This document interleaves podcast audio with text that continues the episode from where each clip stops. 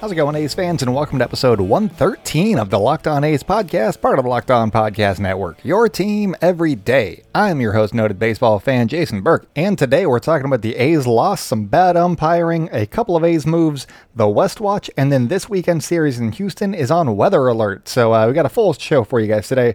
Hopefully you guys enjoy. If you do enjoy the podcast, make sure to subscribe wherever you get podcasts, and if you can, please leave a rating and a review. Those are very helpful. I greatly appreciate them. I read them, and they make me happy. So hit the 5 stars and then leave some nice words, and I appreciate those. Also, make sure to follow us on social media at Locked On A's on Twitter and Instagram. I am at ByJasonB on Twitter, and if you have any mailbag questions for us, please feel free to send those to LockedOnAthletics@gmail.com. So, A's lost. That sucked. That said, though, Jesus Luzardo looked pretty good. He surrendered 3 runs in the first 2 innings, but settled down very nicely and ended up with a line of going 6 2/3 innings pitched. He allowed 7 hits. 5 of those were in the first 2 innings, so he allowed 2 in the next 4 2/3. And then he gave up 3 earned runs, 2 walks, and struck out 7. He did a very nice job for the A's. He settled down nicely. The slider was working for him. It's a strikeout pitch. When he's getting that going, you gotta watch out. And also, it seems like opposing hitters are attacking him early in the counts, so maybe he's going to adapt to that in his next start in Houston. Maybe he starts throwing more balls out of the strike zone, which it's a complicated catch-22, because if they don't swing, then you're behind in the count as the pitcher, and that's not great, and you're putting them in hitters' counts. But if they do swing, you're not even throwing them strikes, and you're already ahead, and that's a plus. Then you can work in the zone and give them more looks, and that opens up a broader repertoire, if you will. So that's also a good thing. So maybe he's going to go with that, but he is still, just started pitching as a starting pitcher in the big leagues. So maybe it's just going to go with what works for him. Add some more looks as he develops more as a pitcher. He's looking good. I will definitely take 6 2/3 innings and 3 earned runs. Most every time out. I'd like to see, a little bit better than that, but if that's his average, that's fine with me. I'm okay with that. That's keeping the A's, especially with their offense, usually. It's keeping their offense in the game, because in baseball, you got to probably score 4 runs a game or so to have a decent shot. Maybe sometimes a little bit more than that on average in the American League, but on average, the A's offense will provide that for them. So, that's a plus with the way that they're constructed right now. So, moving on, you got future Oakland Athletic Lance Lynn, because the trade deadline is less than a week away. He's been pitching really well, and hey, we can dream, can't we? So future A Lance Lynn, he went 6 innings pitched, gave up 5 hits, 2 earned runs, and 2 walks, and struck out 8. He has been Texas's best pitcher this season, so hopefully things get a little bit easier for the A's the rest of the series, although I said that last week around this time after the A's lost to Zach Gallin, and that did not work out in my favor, so who's to say what actually happens tomorrow and the rest of the week at this point. I'm going to start talking balls and strikes here for a Monday night's game in just a second, but we started doing the hardest hit ball of the night, so I'm going to do that real quick and just get that out of the way, because controversy, that's what sells. That's going to be taking up a little bit of time here. So the hardest hit ball of the night came off of Matt Chapman's bat in the 5th inning. He grounded out. And when I started this, I was like, hey, I'll show you guys that there are groundouts that are hit hard, or, liners or singles or whatever. It's not always a home run that gets hit really hard. And I feel like it's happening too often now where it's not a home run that was the hardest hit ball, so maybe we'll have to rethink this one. But I think you guys get the point by now that I was trying to make, which is Matt Chapman hit this ball 108.7 miles per hour and ground it out. So it's about launch angle, and that's not a dirty word here on the Locked On A's podcast, part of the Locked On Podcast Network, your team every day. The second place hardest hit ball for the A's was Stephen Piscotty's homer, and that one placed second, because I said second, and that was 106.4 miles per hour off the bat. So, home runs do need to be hit hard, but at higher than a 4-degree launch angle. So that's the key, I guess, is what we're going for here. But what I really want to talk about today is the controversial 9th inning that happened, because it was not fun for A's fans. It was glorious for Rangers fans. So just a real quick rundown of how we got to the end point. We'll start with the starting point. Tony Kemp started off the inning with a single. Then Chris Davis pinch hit for Sean Murphy, who I talked about on Monday's episode. Sean Murphy scorches the ball, similar to Matt Chapman, sometimes better than Matt Chapman. Listen to that. He's been great. I don't know why they pinch hit for him. Maybe I'll do a tangent on that here in a second. But Tony Kemp on first base, Chris Davis pinch hit for Sean Murphy and flew out to right field. That turned the order over for Marcus Semien, and he singled to center, pushing Kemp to second. Laureano drew a walk, which set the table for another grand slam against Texas on a Monday. Ooh, I like where this is going, but if you know the tone that I've been using the rest of the episode, you know how it ends. And it is not with Oakland getting their own slam pun for like Slamland or something like that. That did not happen on Monday. Maybe we have three more games to make that happen. But basically, Matt Olsen comes up to the dish, and umpire Lance Barrett just had different plans for other, getting the A's into Slamtown or whatever they want to call him. Rafael Montero was on the hill for the Rangers. He started off Olsen with a called strike that was low and outside according to the Box on TV and the Strike Zone on MLB.com. And also just common sense, it was just low and outside, but it was called strike, putting Olsen behind in the count. 0-1. Not a great place to start when, you want to tie the game here. Montero's second pitch was actually over the plate, but a little bit lower, and was called a ball. So it was actually a little bit closer to Matt Olsen because it was not as far outside, but it was pretty close to where the other ball landed, but this one was called a ball. I tweeted about it, so I'll link a tweet in the show notes here for you guys so you guys can get a visual of what it looked like. So it's 1-1, and Montero's next pitch was out over the plate on the outer third of the plate, and Matt Olsen just fouled that one off. So it's 1-2 as opposed to 2-1. Not a great place for Matt Olsen to be in, especially when he doesn't necessarily know where the strike zone is at this point because the umpire is making it up his own little strike zone. And Montero just decided to throw another one just below the zone, see what happened. And Lance Barrett helped him out again by ringing up Matt Olsen for a called strike three. So it was a kind of useless at-bat by Matt Olsen, but I don't really fault him for it. Marcus Semien said that, they looked like they were good takes, which means they were balls. Bob Melvin said that they were taking close pitches and blah, blah, blah. These quotes after the game were basically just diplomatic versions of, yeah, we got kind of hosed there. So that was a lot of fun. And there were some people that were like, they need to do better in this. I'm like, Matt Olsen didn't know what the strike zone was. He got one strike he earned, I guess. And then he got two strikes that were not strikes. And I believe that the rules in baseball are that you get three strikes. He got one, so, sure, I guess he should have hit a ball to the outfield on something that was, below his shin. You can't really drive that ball. That's a grounder. That's a double play. So if you think about it, he probably would have grounded into a double play, ended the game. So maybe striking out on shitty pitches was the best option for him, given the strike zone he was working with. That's my take, I guess. I know they needed a sac fly to win the game, but, still whatever. Bring on robo-umps is what I'm saying. And from here, I know that Matt Chapman had an opportunity to get a hit with the bases still loaded and the A's still down by a run, but the ump show against Olsen really changed the game, I think, and also changed Matt Chapman's at-bat, because at this point, he doesn't necessarily know what's a strike anymore because of what he just saw from the on-deck circle, and if Montero starts tinkering below the zone again, does he have to swing, or is Lance Barrett gonna actually adhere to the strike zone this time around? Does he have a vendetta against Matt Olsen, or just people named Matt? There's a lot of different things that he has to be considering at this point. And essentially, has the strike zone now changed with two outs and the bases loaded with your team down by a run in the ninth is not something any player should have to think about. So I know that you want to see, as a fan, you want to see your favorite team come through in big situations every time. That's just not what happens. They're going to lose games every now and then, but for it to happen on the ump show, that kind of sucks. But if we take a step back and everything and really go macro on this one, the A's are 20-10 at the halfway point, and in baseball, you lose games. That just happens. The best hitters in baseball fail 70% of the time. So, and Matt Chapman's like a 246 hitter right now, so he fails 75% of the time. It's just not, he's not going to come through every time. Matt Olsen's hitting like 176. He's not going to come through every time. This stuff happens. Oh well, hopefully it's better in the playoffs. But as for the regular season, Oakland could go 10-20 the rest of the way and probably still make the playoffs as an 8 seed. Obviously, it would be best to win a few more games than that and, take care of the elusive AL West championship. But from a super macro perspective, we're just happy that baseball is on TV, like at all, considering everything that's going on.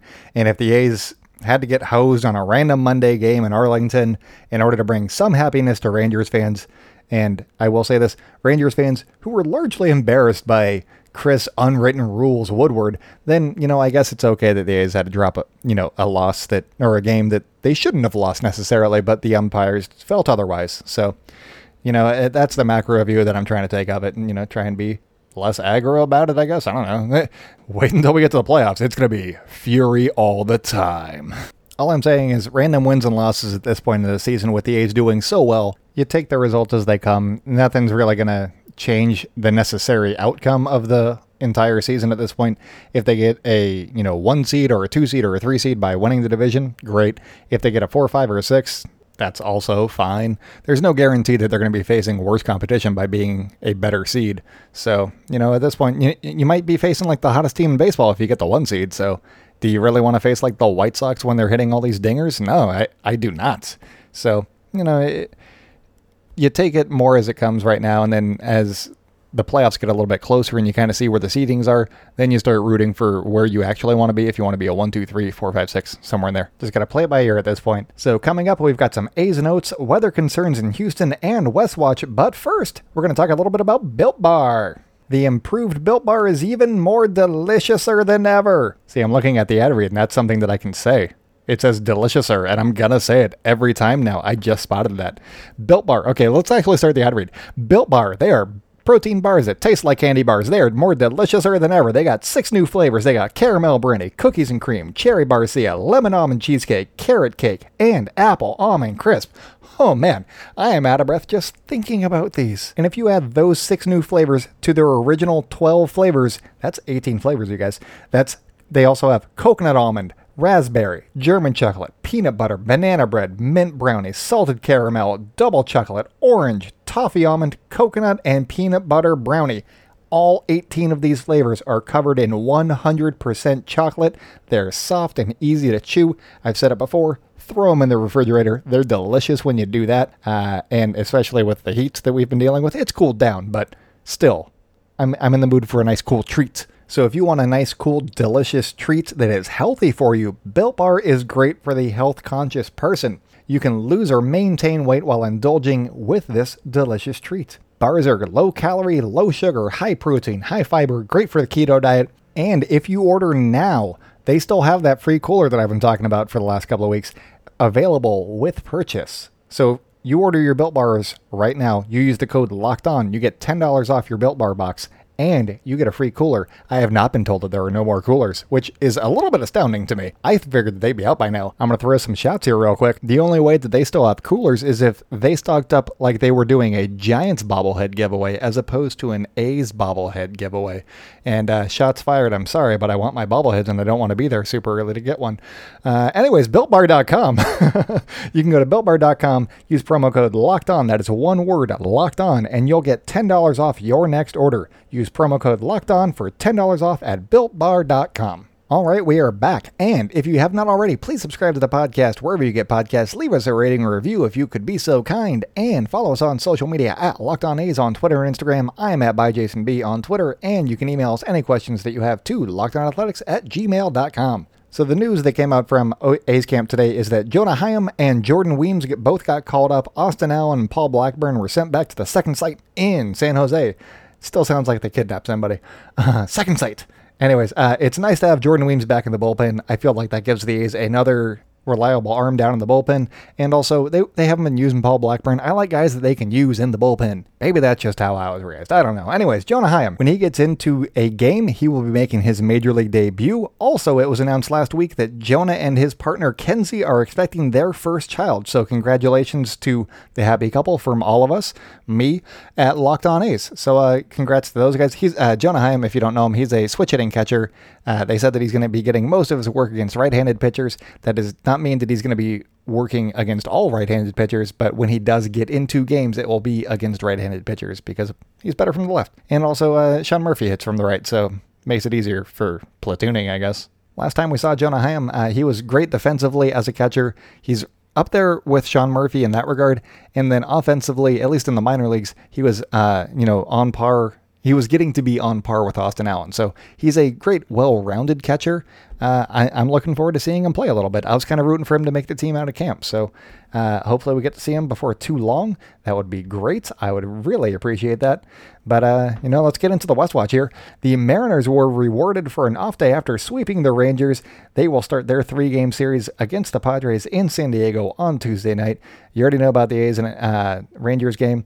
The Rangers won 3-2 on some BS, but whatever, it happens. So that means that the only game left on the West docket was the Angels and Astros, and to give you some insight into how this game went, I'll just start by telling you that Anthony Bemboom, he pitched for the Halos, and if you know who Anthony Bemboom is, you know how this game went already, and if you don't know who Anthony Bemboom is, he's the Astros' backup catcher, and after his one inning pitched, he is the best pitcher in Angels franchise history. So good congratulations to Anthony Bemboom on finding his second calling as a relief pitcher. So if you're reading between the lines at home, that means that this game was a blowout. Bemboom went one inning, gave up a walk, but the Angels' actual pitchers gave up 11 runs on 11 hits and 6 walks. So even as ugly as that sounds, it was a 5-4 game with the Astros leading as late as the 6th inning. Well, the bottom of the 6th.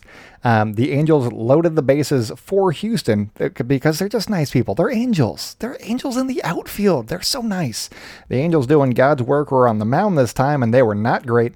They loaded the bases by issuing 2 walks and hitting George Springer on the elbow with a pitch. See, doing God's work. We do not condone hitting George Springer on the elbow. That's just mean. Don't do that. He seems like a nice guy, I think. I don't know. I haven't heard reports that he's a jerk, but maybe he is. I don't know. He stutters. He's likable. I don't know.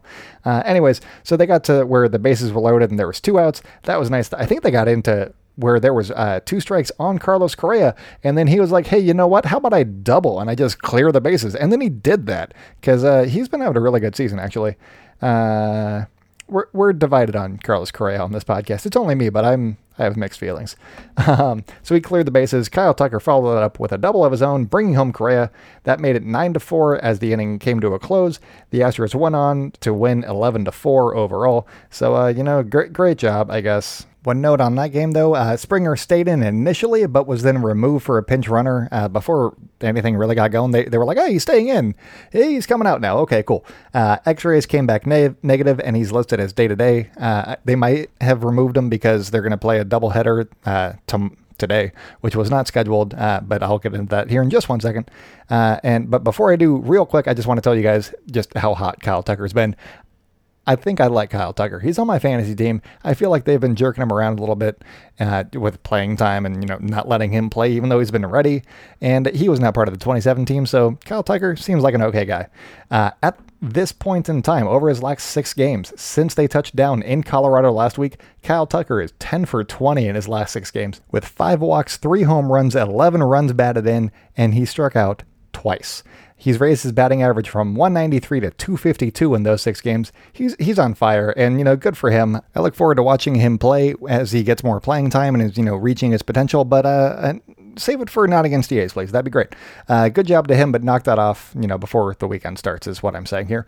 The Houston note that I've been teasing all episode with the weather is that Tuesday's game with the Angels is now going to be a doubleheader, and the start time for Wednesday's game was moved up due to Tropical Storm Laura, which is due to arrive in the Houston area late Wednesday or in the middle of the night going into Thursday. So at some point Wednesday to Thursday is when they're expecting the tropical storm to hit, and this is all according to Allison Futter of MLB.com.